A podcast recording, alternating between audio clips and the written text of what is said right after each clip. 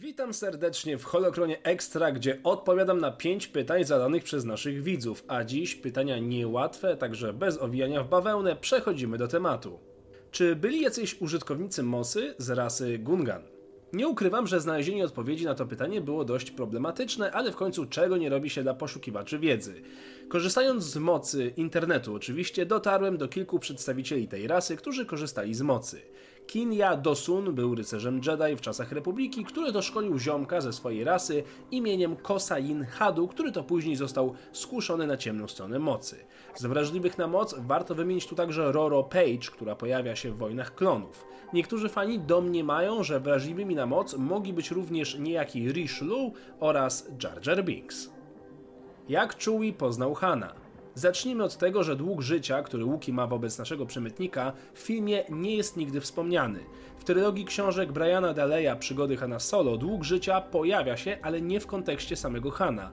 Część informacji na temat ich spotkania znajdziecie w drugim tomie trylogii o Hanie Solo pod tytułem Gambit Hatów, najwięcej natomiast w komiksie Chewbacca numer 2. Historia jest również po raz pierwszy przedstawiona w The Wookiee Storybook z 78, jednakże tam również nie pada nic o długu życia. Książka Szturmowcy Śmierci również opisuje pierwsze spotkanie dwójki bohaterów, jednakże historia napisana w nowym kanonie jest już nieco inna. Wciąż jednak orbituje wokół tego, iż Han uwolnił Chewiego z niewoli, a ten ma według swojej kultury dożywotni dług wobec Hana.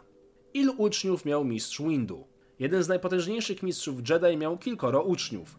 Ich nazwiska znajdziecie w opisie odcinka, jak i teraz na ekranie, gdyż nawet nie będę zadawał sobie trudu, by starać się wypowiedzieć poprawnie ich personalia. Do tej listy należy dodać jeszcze dwie osoby. Niejakiego Darusa Jechta, który był nieformalnym uczniem Windu, specjalistą w walce mieczem świetlnym i blasterem, oraz niezidentyfikowanego padawana, który zaprzepaścił swój trening, poddając się emocjom kojarzonym z ciemną stroną mocy. Nic więcej jednak o nim nie wiemy. Czy Luke Skywalker chodził do jakiejś szkoły? Nim Luke dorósł i jego marzeniem było udanie się do Akademii Imperialnej, najprawdopodobniej uczęszczał do niejakiego AG School na rodzinnym Tatooine, konkretnie w Anchorhead. Luke wspomina o tej szkole jedynie raz w książce Luke Skywalker i Cienie Mindora podczas rozmowy ze swoją siostrą.